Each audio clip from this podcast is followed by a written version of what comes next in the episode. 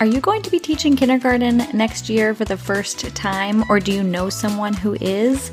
Teaching kindergarten for the first time can be overwhelming, and maybe you're feeling unsure of where to start. Well, look no further. I have the Ultimate Survival Guide for New Kindergarten Teachers. I created it based on all the things that you need to rock teaching kindergarten next year. All the things I wish I had known as a brand new kindergarten teacher. Get your mindset ready to tackle the challenges of kindergarten.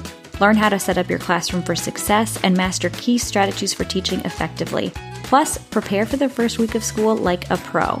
Don't miss out on this free guide, and please share it with your new teammates and friends who are moving to kindergarten next year. Get ready to embark on an incredible journey in kindergarten education with me as your virtual teammate cheering you on. Download the free guide today at www.kindergartencafe.org/new-teacher. That's kindergartencafe.org/new-teacher. Welcome to the kindergarten team.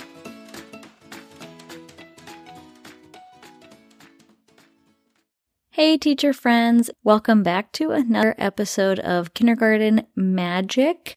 Today we're talking about the magic of life cycles in kindergarten, which is one of the main ways that we study science is through a focus on life cycles and learning about how living things change and grow and what they need to live and all the things that are involved in that. So let's get started. You're listening to the Kindergarten Cafe podcast, where kindergarten teachers come to learn classroom-tested tips and tricks and teaching ideas they can use in their classroom right away. I'm Zeba, creator and founder of Kindergarten Cafe, and I help kindergarten teachers with everything they need from arrival to dismissal in order to save time, work smarter, not harder, and support students with engaging and purposeful lessons. I'm here to cheer you on through your successes and breakthroughs and offer support and resources so you never have to feel stuck or alone. Ready to start saving time and reducing your stress, all while using effective and purposeful lessons that students love? Let's get started. As I said, life cycles is one of the main ways that we teach science, at least in my class. It focuses on a lot of the standards for science, on thinking about what living things need to live and grow and how they change over time and how we can help take care of living things, habitats, all of that is involved with life cycles. But there is just nothing better than having children observe a life cycle right in front of you. Talk about kindergarten magic. They watch as the living things grow and change from different stages in the life cycle, and to see them react to those changes is the best part of teaching science, I think. Seeing their eyes light up with wonder at the changes happening right in front of them. So I think that when you are teaching about life cycles, the more that you're able to bring in actual objects, actual living things for them to observe, the better. So some of the life cycles that we do in my class are ladybugs. We get them from a company called Insect Lore, and they provide the ladybugs that they come as larvae, and then the larvae grow into pupa, which is sort of like a chrysalis cocoon kind of thing for the ladybug. And well, technically a chrysalis and cocoon is a pupa. It's just they call it something different for butterflies. But anyway, the ladybug larvae become the pupa, and then they watch as the pupa become the adult ladybugs. They hatch out of the pupa. Some classes do caterpillars as well. I have done those in the past.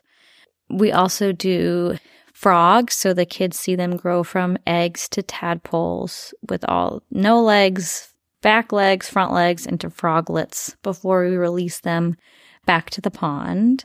We also, of course, do plants, and that's a really easy one for anyone to bring into the classroom. Watching something start out as a seed and grow into a plant is pretty awesome for kindergartners.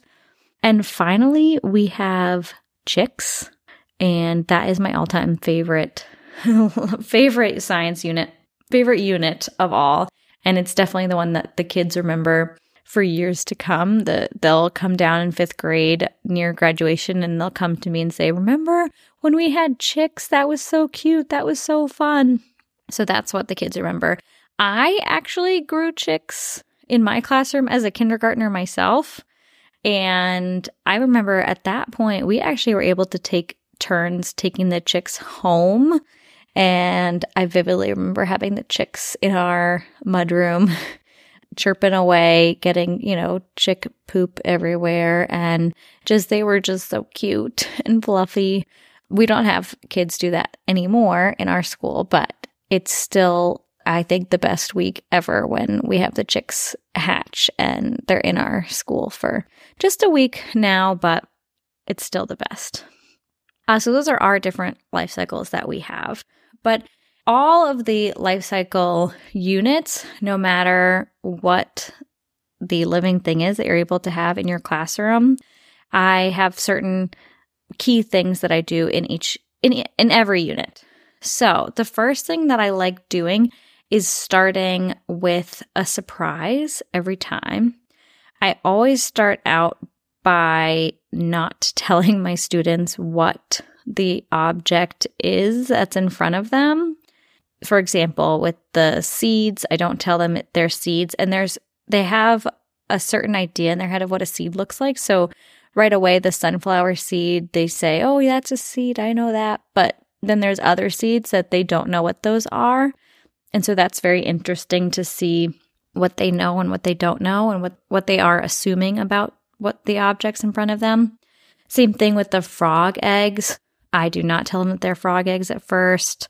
The ladybug larva, I don't tell them it's larva at first.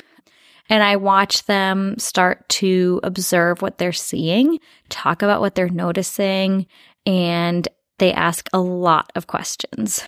And that's what scientists do. So that's why I want to give them the opportunity to get really excited about the living thing that's in front of them and to ask lots of questions. And we talk about how we can figure out our answers. Well, one way scientists figure out answers is from observing. And another way they might figure out answers is from reading books and finding out what people have already written about this object. So lucky for my students, I just happen to have some books on ladybugs or frogs or, chickens. But they'll ask some of them will ask questions like, oh, I've seen this before. I think this is like an insect, or I think this must be, this might be turning into a fish or something. I might have seen it in the pond. And so you can go off of little things that they've said and steer them towards the books that will show them the right answers or show them the wrong answers, however you want to do it. But eventually you'll show them the books that have the correct answer of what the object is in front of them. And often I have at least one student that has seen this before, so they know exactly what it is. And that's sort of what we go off of. They think it's a tadpole. They think it's a frog egg. So let's look in a frog book and see if we can see a picture. Wow, this is what frog eggs look like. These are what are right in front of us. I think these must be frog eggs. How will we know? Well, we'll watch and observe as they hatch and grow, and we'll see if we're right. And so it's really building off of their observations and their knowledge that they're growing, as opposed to me saying, here are some frog eggs. We're going to watch them grow into tadpoles and frogs, and then we're going to release them. No, I want them to build that knowledge themselves through their observations. Speaking of observations, the reason I did a whole podcast episode a few episodes ago on teaching observation skills is because every single science unit I do, I have students observing.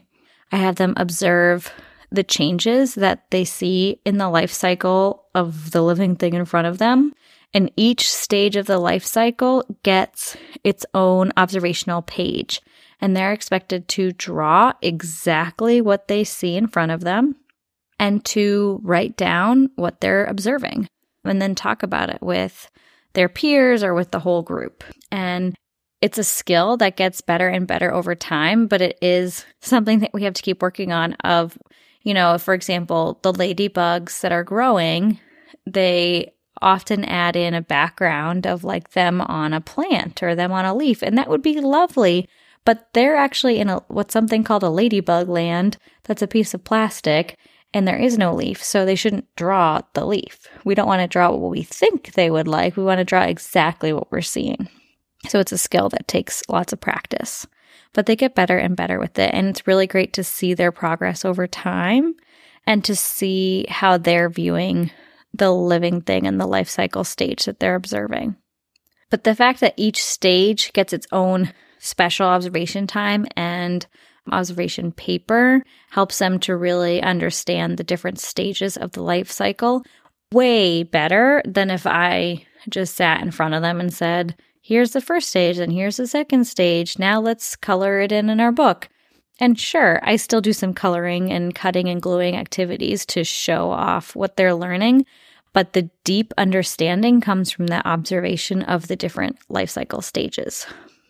To add to that deep understanding, I have lots of nonfiction books that I have out in our science area with the objects, with the living things that kids love to look at while they are observing the objects, because it helps build on that knowledge and build on their observations. And they really like being able to see the photographs zoomed in close of all the living things. And it's a great connection of literacy to science. So I highly recommend having the books available nearby wherever the students are observing.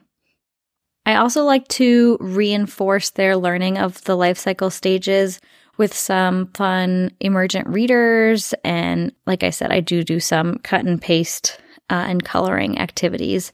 And all of these activities and the observation pages, they're all found in my science journals, which you can actually get as a bundle, or you can get a bundle of the pumpkin activities and a bundle of the chick activities that includes the emergent readers, all that stuff. So if you are doing life cycles with your class, I would encourage you to check those out, because everything's just done for you. Everything you might need is right there.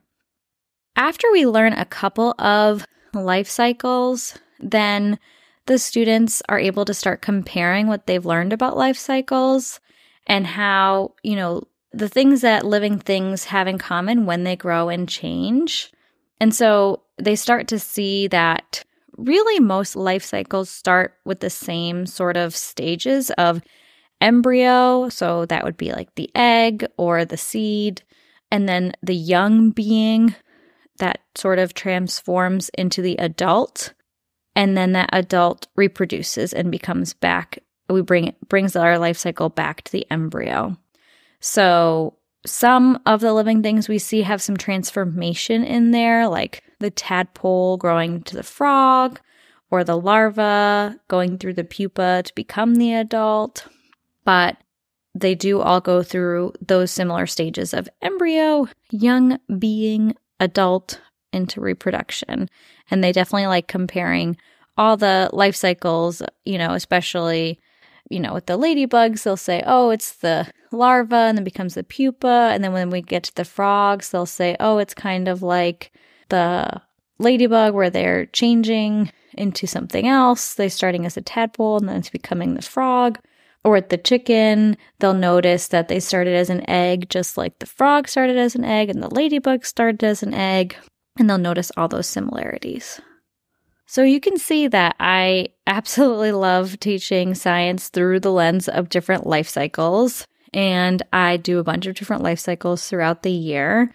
And I think that the most powerful way for students to learn about life cycles is to observe them themselves. So whenever possible, bring in the actual learning to them and let them build their own knowledge through observations. And you can add on to that with nonfiction books and coloring and all of that fun stuff. But the real learning comes from the observations. If you have a favorite life cycle unit that you do with your students, I'd love to know about it. I'd love to hear what works really well for you.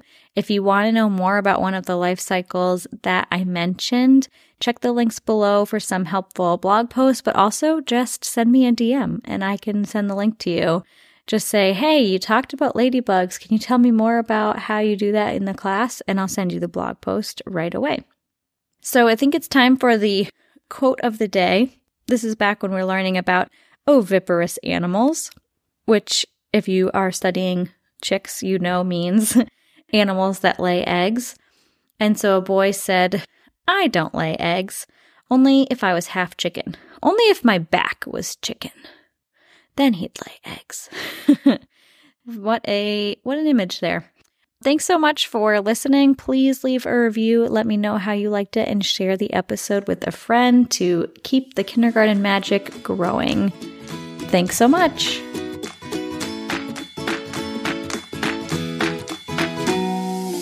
Thanks so much for listening to the Kindergarten Cafe podcast. Be sure to check out the show notes for more information and resources, or just head straight to kindergartencafe.org for all the goodies. If you liked this episode, the best ways to show your support are to subscribe, leave a review, or send it to a friend. I'll be back next week with even more kindergarten tips. See you then.